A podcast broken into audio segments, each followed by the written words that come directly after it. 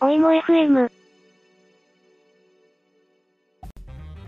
それでは、えー、おいも FM2 回目ですね。はい。開始したいと思います。お疲れ様です。お疲れ様でお疲れ様ですで始まるってのはどうなんですかね。す。おひさ、お久しぶりでしたですか、これ。お久しぶりおです。久しぶりです。お疲れ様ですはもう終わる感じですね。そうですね、確かに。開始早々終わりますっつって。前回からどのくらい空いてるんでしたっけ？4ヶ月ちょい。?4 ヶ月。4ヶ月、いろいろ。その間、様々な人に、まだですか、まだですか？と。なるほど。はい。ラジオの説明を改めていたしますと、このラジオは、えっ、と、皆川と山本が、各々思っていることを壁打ちするポッドキャスト、おいも FM です。えーその時々で気になった話題について、個人的な考えを各々が語り合い、ラジオとなっております。はい。それでは久しぶりなので、軽く自己紹介の方をさせていただきます。はい。えっ、と、自分は皆川と申します。えっ、と、最近、えー DMA のゲームでプラットフォーム周りのフロントエンジニアをやってたり、やってなかったりします。なんか、えー最近は TypeScript とか React とか必死に勉強している感じです。では、山本さんお願いします。はい。えー、私は山本と申します。えっ、と、株式会社 Kaizen Platform という会社で、えっ、と、今はエンジニアリングマネージャーと、あとフロントエンドエンジニアを兼務しているような形ですね。になっております。はい。よろしくお願いします。お願いします。兼務。そうなんですよ。なかなかハードワーク感がは、えげつない肩書きが2つ並んでましたけど、大丈夫ですか？そうですね。まあ一応自分も、あの、うまいことこう管理してもらえているので、ああ、いいですね。めちゃくちゃ大変ってわけじゃないんですけど、まあはいやりがいはあるんで、あうのん楽しくやってますね。マネージャーもスキルが必要だなっていうのは、ああ、大事ですね、はい本当に。技術だなっていうのは最近本当に思うところかなと。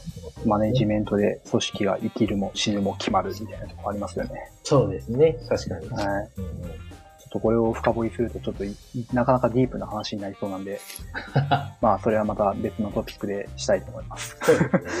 はい。ぜ前回からなんか4ヶ月ぐらい空いてるんですけれども、なんはいかこのラジオは、ポッドキャストは、反響とかはあるんですか？反響はですね、意外とですね、社内の方だったりとか、社外の方だったりとかからですね、山本さんが前言ってたインポスター症候群の話とかです。はいはいはいはい。あと、そうですね、まだですか？ってちょっと結構こう、 Slack とかで言われたりとかしまして、あ よかった。すごい。はい。嬉しいですね。プレッシャーだけがこう上がっていくみたいな。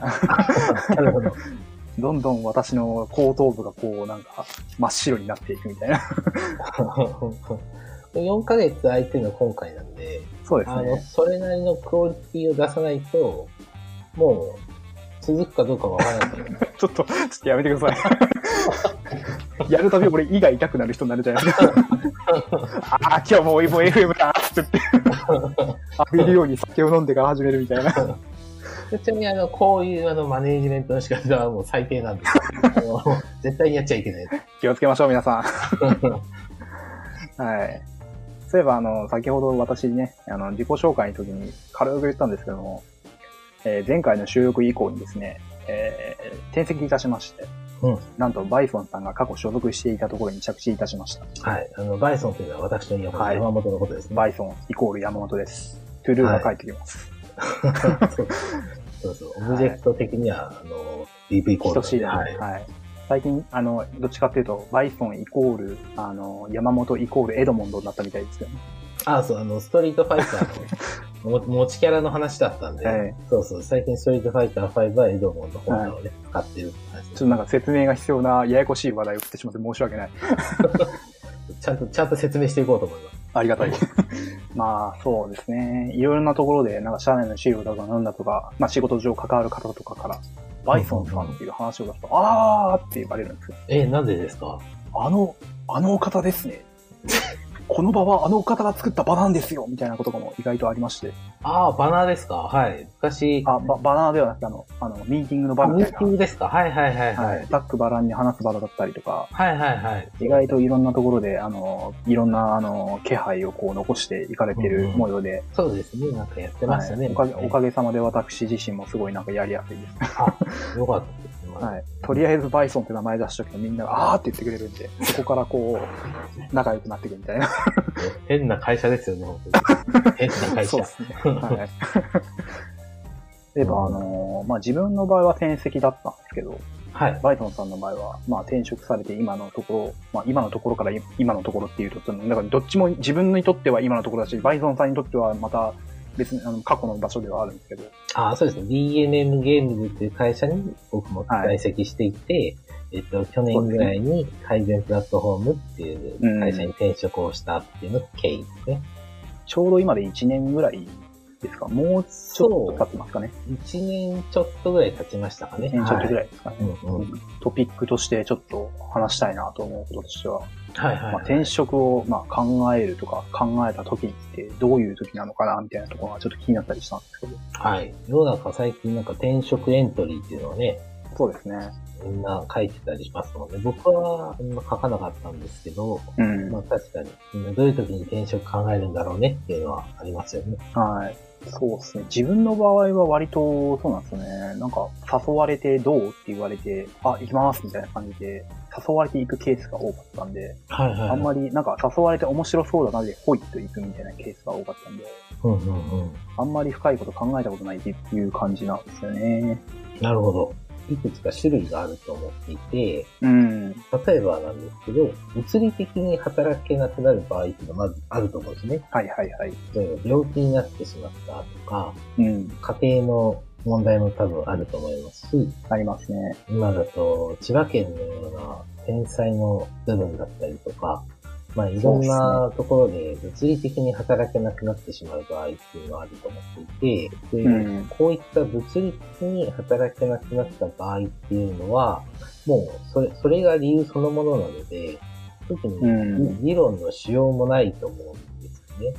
そうですね。なんか若干事故みたいなもん。そうそうそう。なんで、うん、起きてしまった、そうなってしまった。うん、前提としてなんか会社とか個人の問題ではないような気もするので、うん。なのでこれは一旦考えないとして、で、えっと、次になんかあの、転職するときって何らかの欲求が僕はあると思ってまして、うん。で、その欲求に対して個人それぞれに価値観とか水準が設けられていると思ってるんですけど、うん。で例えばあの、給、給料の面ですよね。うん。でこれは多分生活水準とかそういったものに当たると思ってまして、うん。であとは人間関係とか、えっ、と、あとは技術ですね。エンジニアとかデザイナーとか技術職ですと、特にあの技術っていうのがどれだけ上げられるか。うん。でこの技術が上げられるっていうのも結構種類があると思ってるので、単純に技術が上がったら何が嬉しいのかって、あの、それが給料につながったりとか、うん。今後の仕事に困らないから、それってその安心とか余裕につながる部分でもあると思うので、うん。そうそう。で、あとは、あの、この会社の成長っていう部分もあると思いますし、うん。例えば成長が低ければ低いほど、なんかこう、エキサイティングな仕事ができなかったりとか、倒産するリスクとかもあると思います。ああ、そうですね。やりたいことが一切できない。そうこれをやらなければならないだけで、ギリギリのところを攻める会社みたいなのになっちゃうっていうか。そうそうそうそう。う。うん。だと思いますし、で、あとは、えっと、技術とか給料っていうのも、こうじ自己実現欲求とかうん。に近いのかなっていうのは、こう思うんですよね。そうですね。ってなった時に、先ほどこう誘われたって言って、こう転職とかこう、転籍っていうんですかね。なんか組織を移動するみたいなうん。のをこう決めた時っていうのは、多分何らかのなんかこう欲求が、とかメリットがあったから移動するんじゃないのかなっていうのはちょっと思っていて。うん。そうですね。うんうんああ、なるほどな。それで言うと自分、なんか割と満足してる場合は転職しないっていう、まあ大前提があるとは思うんですけど、うんうんうんまあ満足していないわけではないか。うんうん割と小さいところから、まあ中規模、人数的な意味で言うとですよ。はいはい。で、中規模から、まあ大規模みたいな感じで、割といろんな人がいるところ、いるところにこう、移動してきたみたいな、転職してきたみたいなところは自分があるんで、はい。まあそれで考えると、まあいろんな人と多分接点を持ちたい、コミュニケーションが取りたいんだろうなって、なんとなく今なってきましああ、なるほた。ど。軸としては。うん人間関係のところですかね。うん。うん。うん。コミュニケーションを取った上で、なんかこう、スキルとかにこう充足したいみたいな感じはあるんですかね。うん。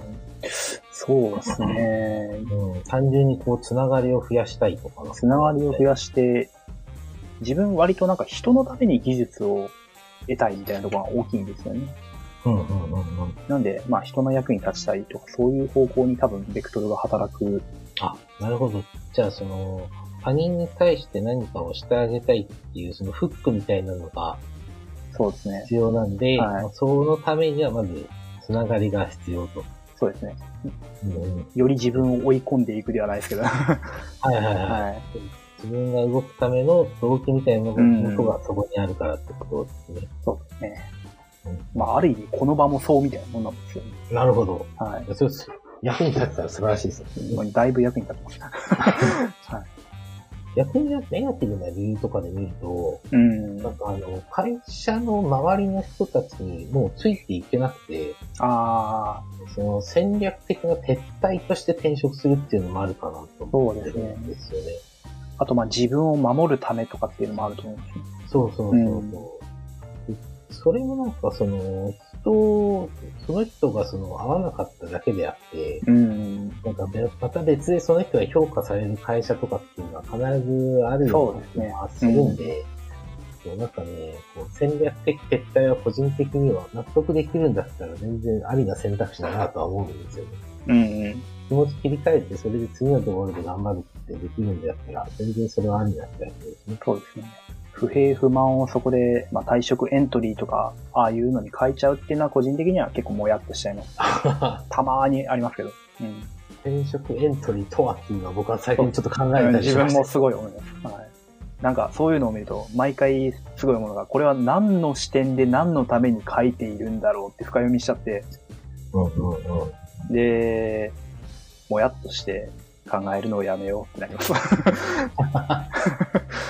うんまあ、ある程度なんか名前とかがね、いろんな人に知られている人とかだったうら、ん、そうここの会社にもう私いないですよ、こっちの会社に、あの、いますよっていうのをいいんで、うん。こっちの会社に転職しました、みたいなのがあると思うんですけど、はいはいはい。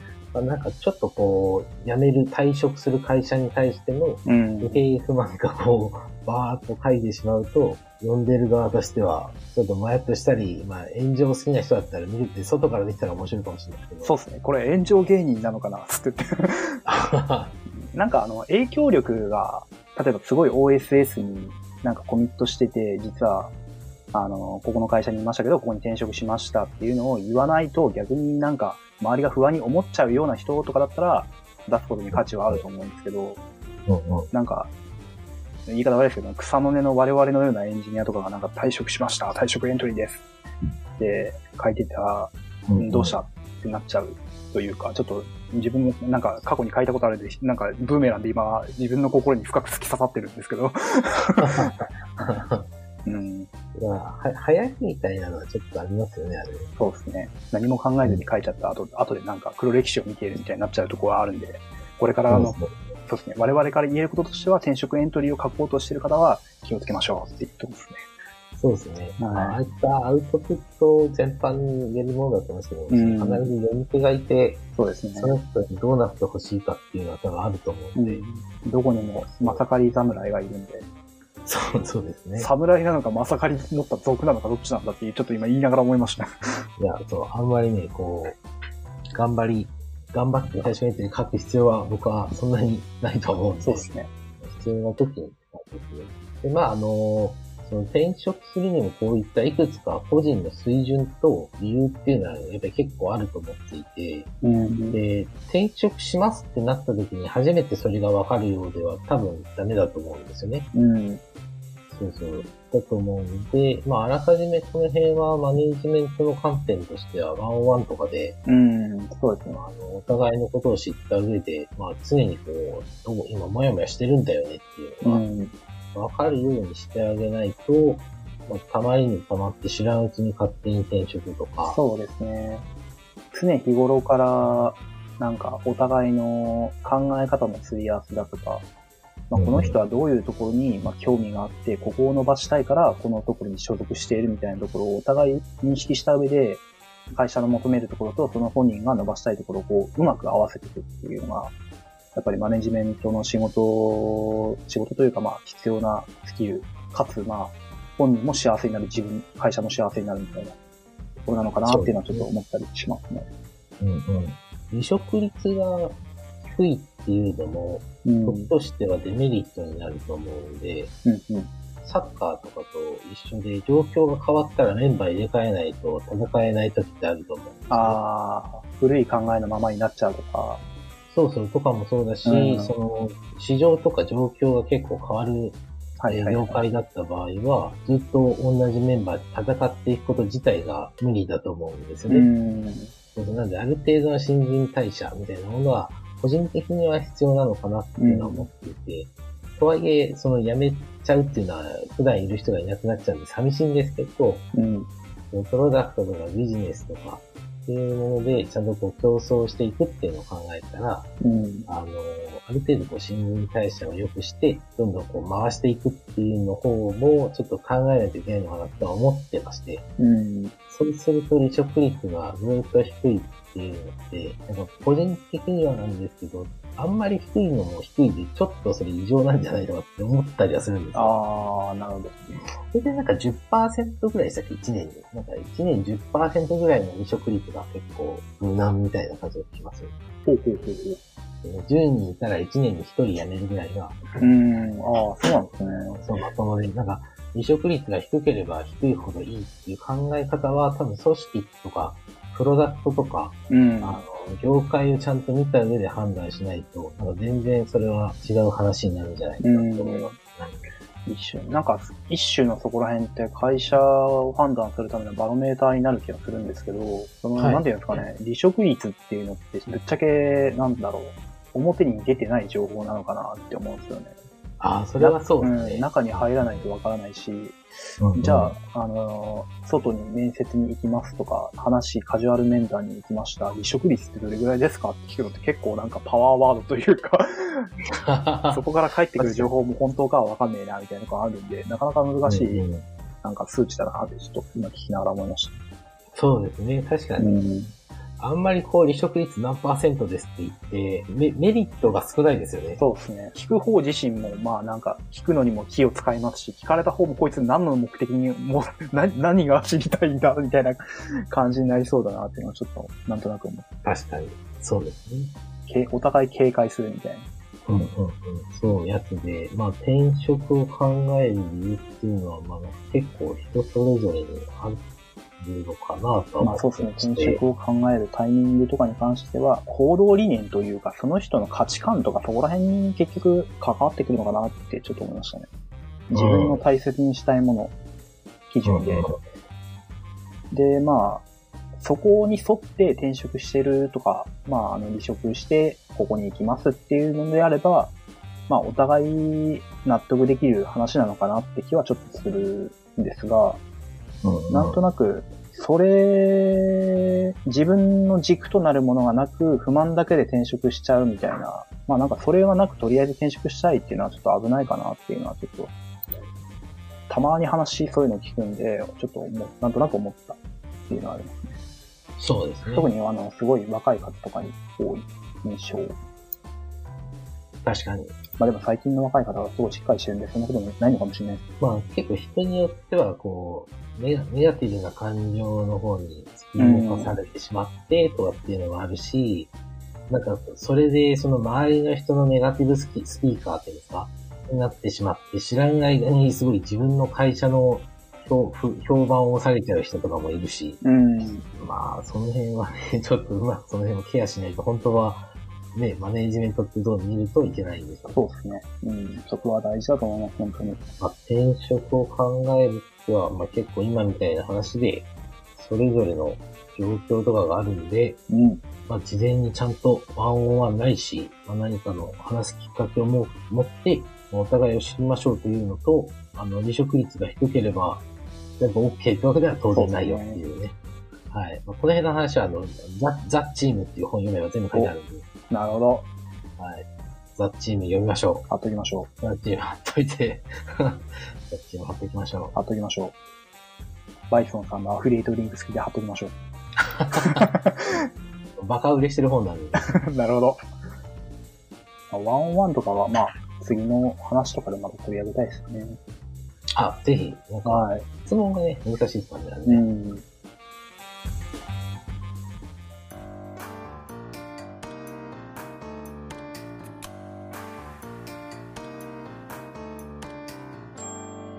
おいも FM。フレックスとかリモートワークについてなんですけども、はい。リモートワーク。えーそうですね、バイソンさんのところは、まあ基本的にリモートワークも実施してると思うんですけども、うんうん。まあ自分はリモートワーク経験っていうのがあんまり、あんまりというかない、基本的にはないので、実際どんな感じですかっていうのはちょっと聞きたいなと思うんですけど、はいはいはい。山本は今所属している会社は、まずリモートワークは基本的に、えっ、と、申請とかも不要になってまして、その日自由に本人が選択してリモートワークを使うことができるという感じの、まあ、会社になってますと。なんで、申請も不要だし、えっ、と、一応、なんか打刻とかはあるんですけど、はい。あの、その時間も、なんか、絶対にその時間に仕事していることが、なんか分かるようになってなきゃいけないではなくて、うんうん。多分その人の、えっと、に委ねられているっていうのが、まず現状という感じになってます。おー、なるほど。で、この辺の考え方としては、そもそもなんかそのエンジニアリングって言われるものは知的労働なので、うん。まあ、時間で管理してもしょうがないんだけど、とはいえ、あの、管理しないといけないから、一応、打刻はしてねっていうスタイルうーん。と、えっ、と、そうなんですリモートワークっていうのは基本的には、あの、ツールっていう概念で捉えているので、うんうん。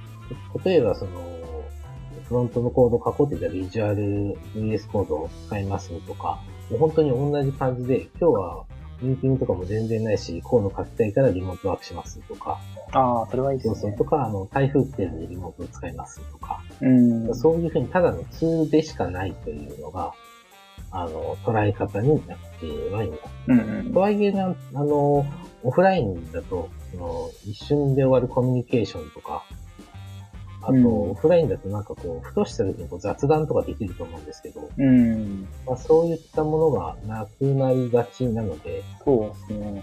まあ、この辺を埋めるための努力みたいなのは、全体として持っていた方がやりやすいんじゃないかなっていうのがありますね。うん。宮川さん的にはなんかこの辺は会社で今実践してることとかあるんですか？ああ、うちの会社ではリモートワークではないんですけど、まあ、あの、リモートでつなぎながら拠点間、つなぎながら仕事するみたいなことが最近多いですね。はいはいはいはい。なんか例えば iPad とか Zoom とかピアイン、今はピアインって名前じゃなくなったんですけど、まあなんかビデオ会議的なもので常時接続しつつ、うんうん。まあお互いが一応顔は見える状態に軽くしながら、うんうん。なんかあったらちょっと声かけたりとか。と Slack ではちょっと伝えにくいなとか、ちょっと顔見て様子を伺いながら話したいなみたいな時に、ちょっといいみたいな感じで話すみたいなことはあるんですけど、なるほど。はい一応背景を説明すると、皆川さんが今石川県の、えっと会社、はい DMM ゲームに在籍していて、東京の本社のメンバーとやり取りもする必要があるので、それを常にオンラインで伝えておいて、まあ声かけたらすぐ返事が来るみたいなはい。にされてる。なんかどうしてもあの、リモートワークというか、その、リモートでのコミュニケーションっていうのが結構顔が見えないんで困ってる様子がわかんないだとか、お互いのこの認識が単語でこう、チャットでやってると、まあ、感情が見えないっていうのと、あとこの言ってる単語の共通認識がちゃんと取れているか、あの話の歯車がずれてないかとかっていうのは結構気をつけないと大変だなっていうのを思っていて、うんうんでそこら辺は自分は気をつけてはいるんですが、だから、リモートワークっていうわけじゃないんですけど、うん。大川さんの場合はあれですよね、会社の組織がそもそも距離がある場合があるので、うん。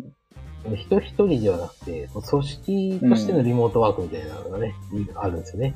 確かにそれは前職で働いてた時も課題には感じてましたね。で個人的にはまあ、その、リモートワークって本当に完全に家とか好きなところから、まあ、や、接続してやるっていう感じだと思うんですけど、はい。より、なんというんですかね、あの、周りに人がいない状態なので、うんうん。なんというんだろうな、自分は割とそのコミュニケーションを人と取りたいタイプなんですよね。はいはい。なんで、周りに人がいない状況っていうのは、いわゆるなんか、ちょっと集中して作業した後に、ちょっと立ち上がって周りの様子を見ながら、ちょっとフラッと声をかけに行くみたいなことがしたいタイプなん。うんうんうんお、今何してるんですか？とか言いながら。うん。うんうんうんうん。なんで、それができないイコール、私は死ぬのではないかみたいな。なるほど、ちょっと辛いと。うん辛みがあるな、いや、そんなことできるんだろうかって思ったり、まあ人によりけりだとは思うんですけど、まあバイソンさんの場合はそこら辺どんな感じでやってんのかなっていうのはちょっと気になったりした感じですね。ああ、なるほど。えっと、雑談っていうのは、はい基本的に、特にあの、リモートワークをこう選択肢っていうのは、さっき話したツールとして捉えてるのがあったんですけど、あの、これはあの、会社に出社することもできるし、はいはいはい。ああ、なるほど。あの、リモートワークも選択できるっていう前提の話なので、うん。例えば、あの、地方にいるすごい方とかを、あの、一緒に仕事をするってなると、基本的にはそれはもうフルリモートになる前提だと思うんですよね。うん、そうですね。入ってくると、その、今何やってるんですかみたいなのって、 Slack とか、まあ何かしらオンライン上で声をかける必要があったりして、それはなんかあの、ワンオンワンとか時間をとって、まあそこでこう話してもいいんですけど、うん。まあ、ワンオンワンって結局その場になんかこう集まってわざわざやるみたいなうのがあるん、そうですね。多分想像してるものとはちょっと違うと。うん。なんか、それで言うと、リモートワーク、まあ、地方からの例えばリモートワークだとすると、はい。まあ、前提条件として、ある程度、そのメンバー間というか、組織、その人との、ある一定の、まあ、心理的安全性ではないですけど、この人のこと知ってて、ある程度もう信用できる人だよね、みたいな前提が構築できてないと厳しそうだな、っていうのはちょっと思いましたね。そうですね。なんかそのし仕事はなんかある程度タスクが決まってればできないことはないとは思うんですけど、なんかこう本質的なところのなんかし、その仕事しやすさとか、うん。うんなんかそういったところに目を向けていくと、た多分なんか、例えば合宿とかをして、はい。あの、顔を見て話せる場を作ってあげるうん。とか、なんかそういうことを定期的に行わないと、なんか距離、距離感はこう埋まらない、埋まりづらいっていうのがあるんですよね。うんまあ、個々に自主性が求められるのは、まあ、当然というか、まあ、そこはベースとしてあるとは思うんですけど、まあ、人と人との、まあ、コミュニケーション部分の難しさみたいなのとかね。そうですね。そこをどう、なんかぶ、まあ、組織的な文化というか、そのチームというか、どう解決するかっていうのを、まあ、俺たちはこう解決してるから、そこに乗っかってくればいいよみたいなものがうん育っていれば、まあ、そこに乗っかればいいだけだから、気分的には楽だけど、みたいなことをなんとなく今聞きながら思ってました。そうですね。で、あとね、これあの、リモートワークの比率にも結構左右されると思っていて、うんうん。例えばあの、10人いる中で、1人だけリモートワークの人がいるっていう場合と、はい10人中8人ぐらいがじゃあリモートワークですってなった場合って、うん。全体のリテラシーって全然変わると思うんですよね。確かに。だってその情報とかをその残しておかないと、そもそも回らなくなるんで、うん、そうやですね。らなきゃいけなくなるんですよ、それって。うん。逆に一人しかリモートワークじゃないと、その一人のために時間を割いてうん。何かするっていうのって結構負担になりがちなんですけど、そうですね。なんでそのリモートワークっていうののその導入率みたいなうんっ。ていうのをなんかこう結構前提としてこう考えないといけないのかなっていうのはちょっと思ったりしますよね。うん。うん。なるほどな。うん逆に言うとなんかせーのでみんなリモートワーク好きにやっていいよだったらまだなんか楽なんですけど、うん。逆にこの人だけリモートワークになるよみたいなっていう方が結構注意した方がいいんじゃないかなってうん。のはなんか思いますね。なるほど。リモートワークも可ですよっていうのは結構、それ聞いてるとやっぱありだなって思いましたね。まあ今後の何目線だよって話なんですけど、か会社として、リモートワークもありやで、会社に来てもええんやでってスタイルでリモートワークもやってもいいし、まあうんそれをどういうスタイルでやるのかみたいな。今日はコーディング集中したいにリモートワークやりますが、容認される環境っていうのは今後なんかいろんな会社そうなっていかないといけないわけじゃないけどな。なんて言うんだろうな。これもなんか、そうそう、なんでもう本当にツールでしかないと思うんで、うん、そうですね。そうそう使えるんだったら使うみたいな。うん。使えないんだったらやめる、うん、だと思うんですよね。で結局あの、時間管理として、うん。時間も管理しつつリモートワークも実現させようってやると、うんかなり難しいと思うんで、そうですね。それは難しい気がしま例えばなんかあるじゃないですか、会社でリモートワークやるときは必ずずっとカメラで自分のことを映っててくださいみたいな、す。絶対やっすね。めちゃくちゃ嫌だみたいな。うん。だったら行くわってなる。そうそうそうそう。うん。あああいうのをやるとか、そのどうはい仕事してるって担保するんですかみたいなのを考えるぐらいだったら、うんそ。れは多分前提としてリモートワーク向いてないですって感じそうですね。うん、わかる。だと思うんです。だから逆に言うと、最近思うのは、あの、はいオフラインっていうのもツールなんですよ。うん。そのオンラインのリモートワークっていうのもツールなんで、はいはい。オフラインで会社に出社するっていうのもあのツールなんですよね。うん、そうですね。そうそうオフラインで行って、あの、ミーティングとかシンクとかで顔見て話した方が早いところはそれでババって決めて、うん。実際コードとか書くやつとか、まあ、体調と相談しながらやりたいときはリモート使うとか。うんうんうん。そうですねそういうやつなので、ある程度その日自分でこう判断できるような、あの、人であるっていうのは求められるのかなと思いますうね。ん。それで言うと結構フレックスとかっていうのがあるだけでもだいぶ楽にはなるんですけどね。ああ、そうですね。うん。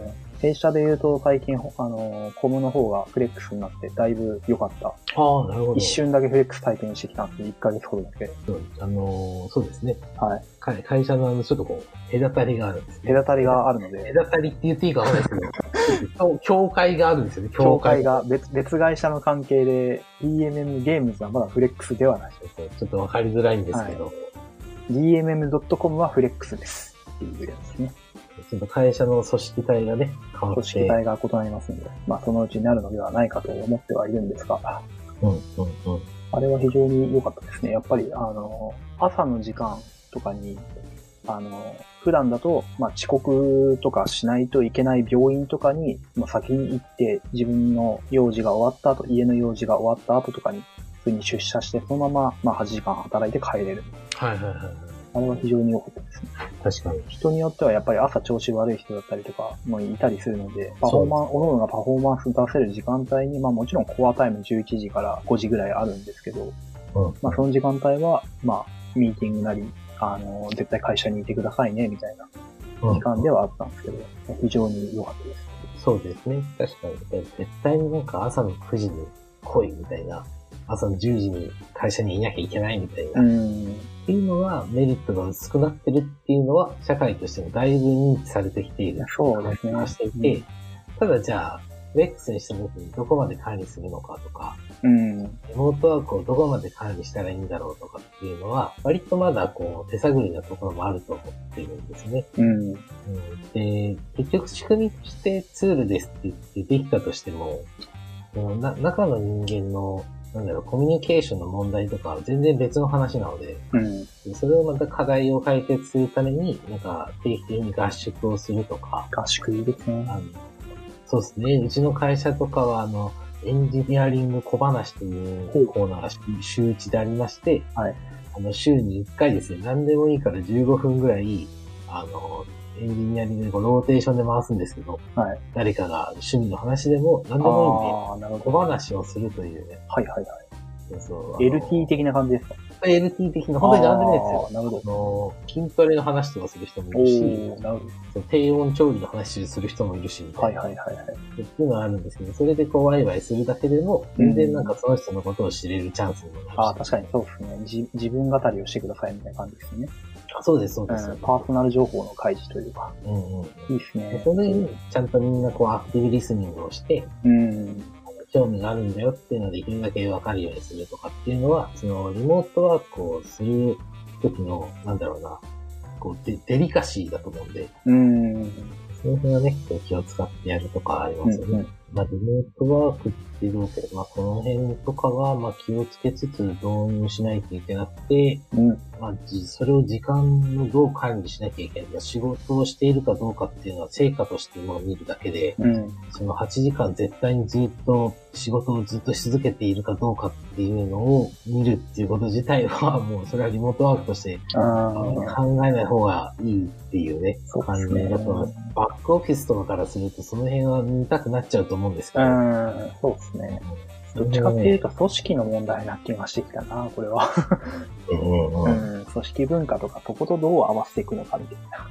そうですね。うん大きい会社ほどやっぱりこんなことをドンってやれる、ね、環境にはないと思うので、うん、そうですね。大きい会社になっちゃうと、どうしてもバックオフィスとか、あの、エンジニアとかデザイナうん、ー入れたとして、まあ、リモートワーク教に容認されましたよってなったところで、なんか、リモートワークに適さない職もあるわけじゃないですか。そうですね。うん、そっちから、なんであそこはリモートワークなんだよ、みたいな話も多分出るので、そこの、まあ、なんていうんですか、統率力が問われるというか、そういう話になってくるのかなっていうのはちょっと、うん。思った次第。そうですね。それはあります。まあ、ここら辺は、意外にされると思います。ちなみに全然関係ないですけど、化粧品メーカーってリモートワークが普及されることをめっちゃ恐れてるんですよ。あ、そうなんですか。そうそう、あの女性が外に出なくなっちゃうから。あー、おーおーおーあー、なるほど。そうそう、リモートワークだったら、 Skype とか Zoom とか繋ぐときも別にビデオオフにしておけばいいんで、はいはいはい。お化粧しなくても良くなっちゃう確かにがあるってどっかで聞きましたよね。もしくはワンチャン昨今のなんかめっちゃ持ってくれるビデオ通話アプリみたいなので、すげえいい感じにも盛れば、リアルタイム化粧みたいな。リアルタイム化粧。なんだったらもう自分あの VTuber 出社とかしたいですからね。あの、あ、したい。それはしたいですね。今日はこのモデルで出社しましたって。確かに。めっちゃ可愛い美少女でおっさんの声が出るみたいな。さ査定面談とかもそれでご了承したいですね。そう。今日めっちゃ可愛くないですかつって言って。そうですね。あ、それで言うと自分あの最近あのバーチャル登壇したいなと思うんですよね。あバーチャル YouTuber で登壇すそうるみたいな。そうそうそうそう。なんかあの、実際に去年のプロダクトマネージャーカンファレンス2018ってやつ行ったんですけど、うんうんその時に登壇されてる方でと、ワンゴの方が、なんか自社の研究中のプロダクトか何かですよって言いつつ、あはの、バーチャル登壇されてました。い。すごいですね。自分は多分後ろの方に多分いらっしゃると思うんですけど、スライドの右下の方に、その、自分のアバターで、こう、出てて。これめっちゃいいなと思いながら見てました。自分はあの、人前でこう話したり、なんか登壇してどうこうするのは結構緊張するタイプなので、あ、なるほど。その人前に出て上がっちゃうってそういう、人あって何言ってるか分かんなくなっちゃうんで、うんうんうん。それで言うとなんか、あの、すごいいいなっていう、あの、かぼちゃがいっぱい目の前にいるみたいな思思いながらやらなくて済むんで、ああ、なるほど。うん上がらなくできるんだったらね。しかもあの、リモートでもできるじゃないですか。ああ、離れて、確かに。遠隔 LT みたいなのもできるなと思って、すごいいいな。確かに会場まで行くっていうのがね、そうですね。特に地方とかだったら大変ですもんね。ですね。ここにあるボタンを押すとまさかりが投げられて私のところに飛んできますみたいな、ちょっと面白いやつも入れて、やりたいな。そう嫌なんですか、そういうの。このボタンを押すと、つって。誰ですか？ずっと押しっぱなしにしてるやつつって。みんな、みんながめちゃくちゃ飛んでくるんだけど、みたいな。すげえ嫌なんだけど。全身血まみれなんですけど、つって言いながら。まあ、リモートワークはそんな感じですかね。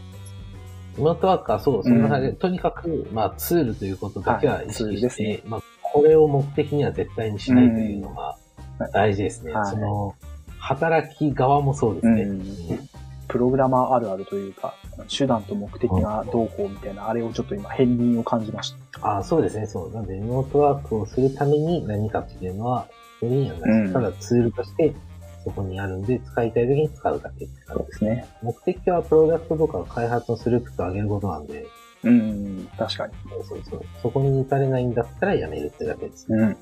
だと思ってるの。ありがとうございます。勉強になりました。ありがとうございます。なんだこれ。一一年ほどやったリモートワークの知見です。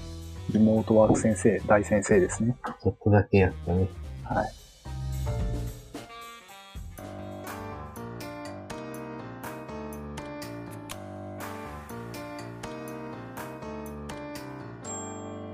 おいも FM。ゲームの話しますか。ゲームお願いしますか？はい。ゲーム、ゲーム何やってるんですか？最近。いや、なんかやってますか？ゲームって。最近、スプラトゥーンハマってるんですよ。今更、あ、前に、前もなんかどっかで話しましたよね。スプラトゥーンやってる、そ2やってるって。あの、どっかでチラッと言ったかもしれないですけど、自分はあの、マルチプレイ恐怖症っていうものに該当するらしくて、ああ、なるほど。まあなんかあの、前に話してた、インポスター症候群に近いのかな？いや、ちょっとよくわかんないですけど、はいはいはい。若干その自分が、今スプラトゥーンって4対4ので戦うゲームなんですけど、そうやってやることは楽しいんですけど、うんうん自分が参加することによってチームに不利益を与えているのではないかという、その、なんとも言えぬ不安感がですね、ありまして。慣れてる人が、まあ、結構成熟したゲームなんで、やってる方結構もう熟練したプレイヤーの方々が多いんですよね、今現状。はいはいはいはい。でその中に初心者である私が、ああ、自分あの初心者であんまりやってなかったんですよ。はいはいはなんていうんですかね、1からランクが1から99まであって、で、それを99まで行った方々が、今2周目に入って、星がついて2周目のランクがまた1から99まであるんですよ。い。うんうんうん。で、それをもう2周をしている人たちが結構いるような世界軸で、で、ゲームのコンテンツ自身もいろんなアップデートがあって、で、なんかフェスっていうゲーム内のイベントを、大イベントが今まであったらしいんですけど、うんうん。それも最後のフェスイベントが終わって、もう今後はフェスがないですって状態になってから、私は最近なんか気になってちょっとやり始めたっていう感じのプレイヤーなんで、ランクが未だになんか14とかそれぐらいのプレイヤーなんですけど、ああ、なるほど。で、いわゆる本当に初心者に手が生えたようなやつが、はいはい、はい。なんかちょっとこうやり始めて、ああ、楽しいなって言いながらやってるんですけど、うんうん、まあもちろん、あのーめっちゃ上手い人たちがいる中に、その自分が入ることによって負けの原因になっちゃうんじゃないかって思うと、マルチプレイで知らない人と一緒にチーム組んでゲームやるのが、もうなんか申し訳ない気持ちでいっぱいになってなかなかプレイできなかった感じがあるんですよ。あ、なるほど。こう迷惑をかけてしまうんじゃないか、みたいな。そうなんですよんんうんおすすめは、あの、まあ、格闘ゲームやることですね。格闘ゲームですか。ストリートファイターの何で、まあ、格はい一対一の格闘ゲームをやってると、あの、いわゆるあの、ファンメって言われるですね、はい暴言メッセージっていうのがポンポン来ますので、いやー、怖いっすね。はい。あんなこう、世界でこう慣れてくるとですね、はいあの、マルチプレイとかもどうでもよくなってくるんで、なるほど。そうそう、あの、まず、まず格闘ゲームからあって、あの、殺伐とした世界になれる。はいはいはい。殺伐とした世界になれる。殺伐とした世界に。あ、でもあの、この前あの、会社の方々に誘われて FPS ゲームのあの、アイロンサイトっていうやつをやったんですけど、はいはい。8対8でやって、あみんなでやーってぶち込んぶち込んでいって、まあもちろんチームで数人会社の人たちがいて、あ。うん。で、敵のチームと戦って、で、ノラの人も自分たちのチームにいたんでやってたんですけど、はいはい。まあ初めてやったゲームなんで、FPS 自体もあんまり慣れてなかったんで、まあボッコボコにされたんですけど、うんうん。まあ結果として味方の一番キル取った方に、俺以外キル取ってじゃねねえじゃねえか、これなんだよこのクソチーム死ねって言われましたね。あ、もう全然ね、あの、いいと思います、それで。ははい。い。どんどん慣れていって。怖ってな。はい。あの、もう、その辺な、何も感じなくなってくると、慣れてくるあ、本当ですか、い、やー、怖えなと、ショットブロックして終わりみたいな感じですよね。なるほど。そうそうそう。いやー、敵とかでこう、あお煽ってくる人いるじゃないですか。はいはいはい。あれを見ると逆になんか、あの、安心した気持ちになります。あ、わからんでもないですね。はい。それは安心するんですけど、味方は何を思ってるかわかんないんで、あなるほど。はい。申し訳ねえなーって。うん。でも、スプラトゥーンはそれでも続けてやってるんですよね。そうですね、最近ちょっとずつ慣れようと思ってやってはいますね。ああ、なるほど。ただやっぱ梅に人に勝てねえって感じですね。そこがまたなんか、こう、面白いとこうろなんでん、そうですね。今日も気づいたらもうなんか夕方からもう結構時間、夕方ぐらいまで時間経ちましたね。ああ、ゲームやってて、はい。あ、すごい、普通にやり込んでるんで、まあ、そのままなんか練習していくとあれなんじゃないですか。普通に勝てない人にどんどん勝てるようになってみたいな。ちょっとずつエイムの精度が上がっているのか、上がっていないのかみたいな。はいはい。なんかすごいあの、プロゲーマーの YouTube をずっと見てます。ああ、そうですね。最近は動画が当たり前にあるんで、ゲームの攻略速度がすごい爆発的に上がりましたよね。そうですね。うん。それで言うと最近あの、スプラトゥーン以外にも、スイッチのゲームのなんか、タイトルがすごいのばっかり発表されてて、ああ、わかります。確かに。ゼルダのやつとか、出ましたよね。なんか、うん他にもなんかいろいろあったんですけど、なんかいろいろありすぎて忘れました。僕はなんか、聖剣伝説3とか世代だった。あー、はいはいはい。すげえやりたいですね、あれ。もうなんか、子供の頃に自分、聖剣3大好きでめっちゃやってたんですけど、2と3。そうそ3が今新しくなって、まあ子供の頃はすごいもう純粋な皆川だったんで、ディランう。とうんホークアイと、懐かしい。あの、ケケビン、ケビンでしたあっけ？まはいはいはい。はい。もう全員野郎使ってたんですけど、あ、なるほど。脳筋パーティーですね。はい、納金パーティーやったんですけど、今もう、あの、プロモーションを見て、もう、リース使いたいですね。はい。全員女の子わ使いたいかります。二人旅でいいかなってちょっと思ってますよ、僕。うん。いやーもう楽しみでしょうがない。確かに。いやー汚れましたね。スイッチはいろいろ発表されてて、なかなか。はい。バイソンさん、プラットフォーム何持ってるんですか？えっプラットフォーム？ん？コンシューマーか。はいはい。スイッチと、あと PS4 と、あれでも今はそのくらいかな。ほうほうほう。ゲーム、あの、Mac しか家にないんで、ああ、そうなんそうなんですよ。で、ゲームっていうと、ストリートファイターか、あと、あの、うんカードゲームで、あの、ハースストーンっていうゲームってやつなんですけど、ほうほうほうほう。それ、ハースストーンはちょっとお金がかかりすぎるんで最近やめてまして、か お金がかかりすぎて。アーケード系のやつですか？あ、えっと、あの、そうですね、パックが出ると、新しいカード買わなきゃいけないんですけど、確かに。結構お金かかっちゃうんで、ちょっとそれで、カード系のゲームはそうですよね。そう、1試合長いと30分くらいかかるんで、なかなか長いですね。そう、ちょっとね、なんかね、あのー他のことやってたいなっていうのがあって、うちん。ょっと手を今引いてる感じですかね。うん。うん。ゲームは、なんで、ストリートファイターと、ストリートファイターなんか基本的にやってまして、はい。えっとストリートファイターと、あと、あの、最近は任天堂スイッチで、あの、ゼノブレイド2をやってます。あー、なんかすげえ人気あるやつだ。ゼノブレイド2やってるんですけど、なんかあれですね、すごい、常に、なんていうんですか、ミッションみたいなのあるんですけど、サブ、はいサブミッションみたいなはいはいはい。あるんですけど、常にそれであの、すっごいでっかいマップをずっと走らされるんで、あー、そうなんですね。自分あれやったことないんですけど、ブレスオブワイルドやってた時に、はいなんか、それの装備が天から降ってきて、ああ、なるほど。はてってなったんですけど、なんかそういうつながりあるんですかねなんか、世界を歩き回る系のつながりみたいなのあるのかなって今思い聞きながら思いましフィールドは結構広くてですね、はいもういっぱいあるんですけど、まあ、とにかくお使いゲーなんで、た。ああ、辛い。はい。なんか、やたらマップを走ってる時間が長い。それなんかあの、ファストランみたいなやつないんですか？ファストラン？ファストドライブ？なんかテレポートみたいな。マップを使って、なんかその、このポイントに移動みたいな、なんかこうあるんで、それで移動して、あーなるほそうそう、あのね、目的地の場所がやたら分かりづらいんで、ちょっと、心がちょっと今折れそうですね。なるほど。あれ新しいやつでしたっけ？ちょっと前のやつ。2017年ぐらいじゃないですか、ああ、なるほど。うん。あ、そうか、なんか、違うやつか。なんか発表されてたゼノなんちゃらシリーズ、ゼノ、ゼノなんちゃら、リメイクみたいなの確か発表されてませんでした。あ、そうなんですかスイッチで。なんかされたりします。えー、個人的にはゼノギアスにメイクしてくれとしか思わない。ゼノギアスはなかなかニッチ。ゼノギアスリメイクしてほしいですね。あ、ゼノブレイド。ゼノブレイド、ゼノブレイド、あ、1の方がリメイクはい。ゼノブレイドディフィニティブエディション。2020年発売予定らしい。あ、なるほど。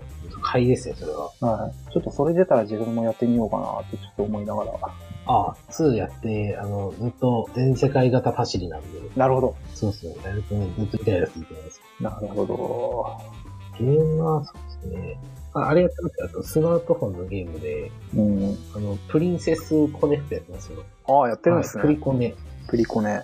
あの、なんか、おにぎり食べるのそうですよね。その印象しかないやってますね。プリコネリドライブ。ドライブで。プリコネリタイムやってますけど。これ弊社のやつではやってないですか？あ、あと PC はやってなくて、スマホと iPad でやってますね。なるほど。手軽ですからね。スマートフォンって。そうですね。うん、その方がいいと思います。自分も、あ、でも、スマホゲーは全然やってないないや、課金したがっちゃうんですよね、本当にこれね。そうなんですよ。うん昔や、一瞬だけやってたんですよ。モンストとか、パズドラとかの時代にやってたんですけど、はいはい。あれやばいっすね。あの、金銭感覚ぶち壊れるというか、ああ、なるほど。仕事やってて、あー、なんか結構今日はきついな、ちょっと息抜きにガチャ5000円分回すかって言って回してたんですよ。なるほど。はい、今ならいいもの出る気がするって言ってやってたんですけど、冷静に考えるとやべえなと思って。だって、ガチャ回してる瞬間が一番楽しいですもんね、これね。そうそうそうそうそう。そうなんですよ。ゲゲーム頭おかしいなと思って。ガチャ回してる時が一番楽しいですもんね。これ俺ダメになるなと思って、ある日全部ソシャゲのアプリを削除しました。あ、こっから俺もやらないって。それはね、私もハースストーンそれでやめようと思はい。って、それは正しい気がしますね。はい、無事消せましたお。今残ってるのが本当にポケモン GO ぐらいしかないですね。あああ、ドラクエウォークやらないですよ、ドラクエウォーク。あー、まだインストールすらしてないあですよ。なるほど。ドラクエウォーク。あれ主人公は、な、何になるんですか？普通に人。多分、うん、自分みたいな感じなんじゃないですかね。あれああちょっとやってないんであれなんですけど、でなんかもうモンスターを連れて歩くではないんですよね、あれね。なるほど。いや、全然わかんないです、モンスターを連れて歩くとかじゃなくて、倒して、なんかをゲットして、なんか装備を上げてみたいな話だったので、話というかシステムだったああ、なるほど。じゃあこれはちょっとあの、次回までの宿題にしときますか。石川県にいた時にあのポケモン GO やった時に、マジであのポケモンのその、全然出なくて、ああ、そうですね。そうそう、あの、自宅とかでずっと見てると、たまに、コイキングとかで、あ、あ、あ、すごいちょっと投げて、あ、コイキングだって言って終わってました。うーん。地方が弱いのは。ありますね。自分、あの、ポケモン GO の前身のイングレスってゲーム結構ああはいはいはい。時期があったんですけど、もう夜中の1時とかにもうそこら辺の神社歩き回るやべえやつになってたんですけど、徘徊です、徘徘徊。徊、徘徊、あ、パトロールしてましすごい。あ、やってたんですね。た。はい。あの、それのおかげでポケモン GO のポータル、ポータルじゃないのか言い方は。イングレスの場合はあの、ポイント、ポイントのことをポータルって言ってたんですけど、うんうんうん。ポケモン GO のなんかジムの場所だとか、その回す場所だとかが結構、そこからちょっと減らされた数あが、ー数があって、みたいな。イングレス分かったんですのけど。データ使ってるんですかね、確かに。使い回しなんですよ。向こうで申請したポータルがポケモン GO に利用されている一部だけみたいな感じなんで。なるほど。あれ、ポケコん？ってことは、ドラクエウォーク、ウォーカー、ウォーク？ドラクエもナイアンテックラボなんですかねいや、あれは違うんじゃないですかね、場所は。違うんですかね独自でじゃあ持って出るるんじゃないかな？なんかね、あれらしいですよ。なんか、あの、うまくできてて、なんか駅前とかにはそういうポイントがあんまりないみたいな。ああ、考えられてるんですね、ちゃんと。そうそう、ちょっと歩かないとね、みたいな感じです。あれ結構社会問題になりましたからね。なんかあの、県、あの、石川県でいうと兼六園の周りにすげえレアなモンスターが、ポータルがあるっつって言って、そこら辺中に横に横付けするやべえ車が出てきたっつって言って。ああ、それは面倒。はい。一回やってみて、あの、リセ、はいリセ、リセマラやってくださいよ、リセマラ。なんか、リセマ、5往復ぐらいしないといけないらしいんで、マジっすか？リセ、なんか、リセマラやってる時の時間俺何やってんだろうって感じになるんですよね。無限に歩き続けるっていう。辛い。あでも健康になってるそうですよ。そうですね。運動になる。ちょっと、まあでも最近ドラゴンクエストビルダーにもハマってた頃があるんで、ちょっとああ、なるほど。親近感というか、うん。あ、あれですよ、ドラクエスイッチで11が出る。あ、そうなんですね。はいへえ。11でしたっけ？名作だって言われて、DS とプレステ4、あ、D、DS? ん ?DS、ツイン DS とプレステ4で見たいですね。あ、その、僕ドラクエ7以降の記憶もないんであれなんですけあ、ど、本当ですか？いや、あの、11はやった方がいいっていうのを聞いて、いろんな人から言われて、はい。私はそれを聞いて、ちょっと動画を見てしまったんですよ。はいはいは見なければよかったって思いました。い。ネタバレとかが入ったり、あと、そう、動画見るとやった感じになっちゃうんですよね、あれね。はい。なんで見るの途中でやめちゃったんですけど、あれはやった方がいいです。あって、いうのだけはお伝えします。へえ、11、はちょっと、シナリオが多分神だと思へえ、やってみようかな。う。はい。自分も出たらやろうと思います。あ、なるほど。ドラゴンクエストユアストーリーがたくさん叩かれてたんで、ちょっと見たいんですけど、これ。あれはドラクエではないです。あれは、あのーあれですね。あの、 Unity が、 Unity を使える人のが荒ぶった話ですよね。確か。なるほど。あ、そうなんですね。 Unity プログラマーが荒ぶった話っていうふうに私は聞きを読んでおります。あ、そうなんですね。なんか、チラッと、そう、ハレブとかで見てたんですけど、はい。お、このオブジェクトのあれを消そうみたいな。なるほど。お当たり判定消すかなみたいな感じのプログラマーの遊びだと聞いております。なんか、同じ監督の人が、次、ルパン三世かなんかやると思うんですけど、ああ、そうなんですね。そうそうそう。あの、同じことやってほしいなってちょっと期待してますよ、僕は。2番戦で。それはそれで、それはそれでもう、拍手その、その路線で行ってほしいなってちょっと期待してます。確かに。そう面白いですね。そういえば、あの、最初に話したエドモンドの話はしなくていいですか？あ、あのーまあ、ちょっとだけじゃあ、最後に、エドモンド本田の話すると、はい。ストリートファイター5でバイソンってキャラを使って、まあ4からずっとバイソン使ってるんですけど、うん。そうそう、あの、ホンエドモンド・ホンダっていうね、キャラが、あの、新しくアップデートで登場しまして、聞いたことある名前だなそう、あの、相撲取りのすごいキャラなんですけど、うん。まあ、使ってみたところ、なんだこれ、バイソンのなんか上位互換ってめちゃくちゃ強いやんけと思って、使ってやってたんですけど、なんか攻略とかがちょっと追いついてきて、なんか使ってたら、なんか結局エドモンのホンダってそんな強くないんじゃないかって思い始めました。なるほどえーあの、バイソンに戻っておりますっていうね。バイソンになっちゃったんですね、やっぱり馴染むんですよね、あのね。あ。なるほど。そうそう。機能が優れてるだけじゃないんですよ、あれは。なるほどな。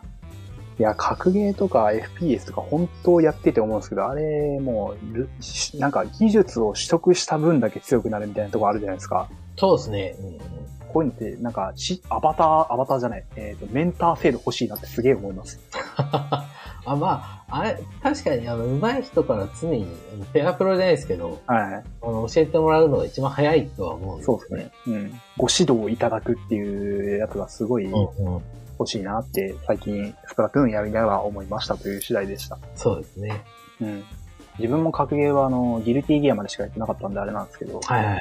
その時ひたすら練習してコンボを覚えるだけだったんですけど、結局なんかあとは実践でなんか、このキャラはこういうコンボをしてきて、どうしてくるから、ここで対策して、こう、なんか牽制してみたいなことを覚えないといけないっていうのがあったんで、まあ、師匠が欲しいなって思った次第でした。そうですね。うんはい。え対策と、対策を実践でどれだけの精度でやるかっていう技術なんで、そうっすね。FPS がマジでそのボタンを押すまでの反応速度とかがあると思うんですけど、うん、格闘ゲームはその知識とその精度の勝負なんで、そうっすね。そうそう。それで言うと、さっき、みなんか YouTube 見てて、確かになと思った発言もあって、格ゲーのプレイヤーって結構あの、一番最初に生まれたゲーム、プロゲーマーの分野とかに、あれなんで、結構年齢層高めらしいんですよ。プロゲーマーとかも40代の方いらっしゃる感じ、現役でまだやってるああ、そうですね。なんですけど、うん FPS とか、まあ、いわゆるスプラトゥーンとかのプロゲーマーってすっげえまだ、あのーもう30ぐらいではもう、じあの、20後半ぐらいでもうリタイアする。で、もう、全盛期の方々が18歳とかのプロゲーマーとか、はいはい、でなんだはい。ったらもう小学生いるぐらいらしくて、まあ、反射神経だとかそういうのがもう30になると限界みたいな。そうですね。うん。限界だからもういわゆる知識だけで貯金でやりくりしてるみたいな話を聞いて、ああ、なるほどな、大変だな、と思いながら。そうですね。そうそう。うんなんで、ね、FPS とかは結構あれだと思うんですよ。なんか、LO、リーグオブレジェンズとか、はい、あ格闘ゲームとかは、まだなんかその、反射神経すべてが、で決まるわけじゃないと思うんで、ー、うん、格闘ゲームか。じゃあ、格闘ゲームで、まずは、あの、誹謗中傷をなんとも思わなくなるところからスタートしたいと思います。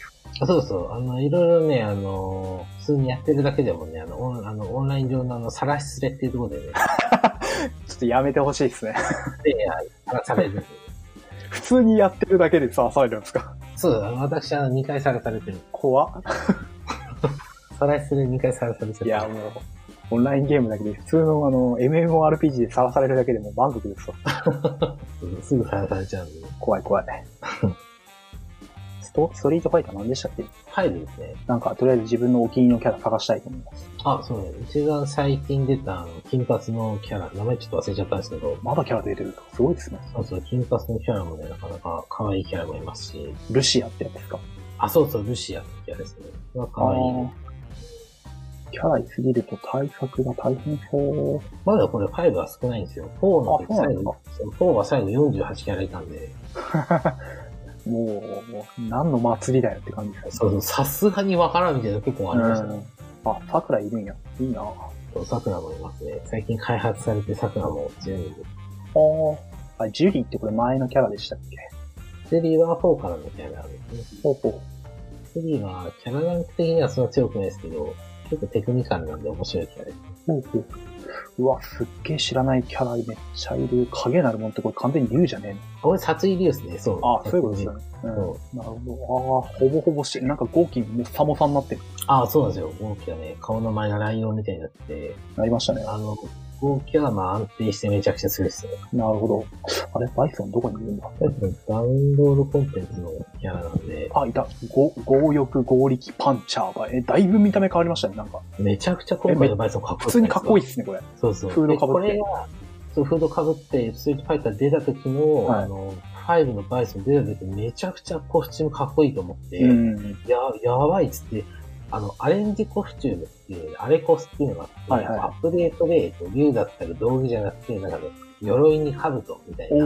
ちょっと、見た目が変わるだけなんですけど、はいコスチュームみたいなのも用意されて、チュンリーだったらウェディングドレスああ、いいっすね。で、バイソンの一番最近の、あの、新しいアレンジコスチュームが、はい。T, T シャツとジーパン ラフ。めっちゃラフ。嘘、嘘だろ、と思って。あアレンジとは？みたいな。アレンジとはっていうのがありまして、次でまたなんかかっこいいの着てたんで、はいあ、これまだまだキャラ増えるんですね、じゃキャラどうですかね？ちょっと次わかんないんですけど、あ。はい。だいぶ時間を置いてやっと3キャラ出たんで、あもうそろそろ止まるかもしれないなるほどんですけど。うんそうか。まあ、桜か、この、コーリンという、いや、桜かな？桜の方がまだなんかやること単純で簡単ですね。はコーリンは結構意外とむずいです。なるほど。なんかこの、ルシアっていうキャラ、どっちかというと画廊風なんですけど、見た目が。テリー、テリーボガード感はちょっとありますよね。はい。ロシアも、うん、近づいてガチャガチャするキャラ。うん。おすすめはバイソンなんですけど。全員バイソンに変えるみたいな。はい。あの、ちなみにあの、バイソン同キャラ系はマジでつまんない。つら。マジでつまんない。はい。あいついなくなったんですね。なんかあの、マスク、マスクドなんちゃらみたいな。あ、ストリートファイター4のエルフォルテ、ああ、そういう名前でしたね。エルフォルテはいなくなっちゃいました。エルフォルテはもうだいだいぶ荒らすキャラだったんで、はい。なるほどあれ、あれマジで不快でしたね。深い。マジで、マジで不快でしたね。なるほど。はい。使ってるやつ、マジで頭おかしいな、ちょっと思って。そんなレベルだったんですね、あれ。ほんと本当に思ってます。はい。なるほど。じゃあ、とりあえず、なんか、盛り上がりそうなんで、これぐらいに締めておきますか。あ、ぜひちょっとやってみてください。はい、やってみます。じゃあ、お疲れ様でした。よこんな感じで、はい。じゃあまた次回よろしくお願いします。ろしくお願いします。ありがとうございました。ありがとうございます。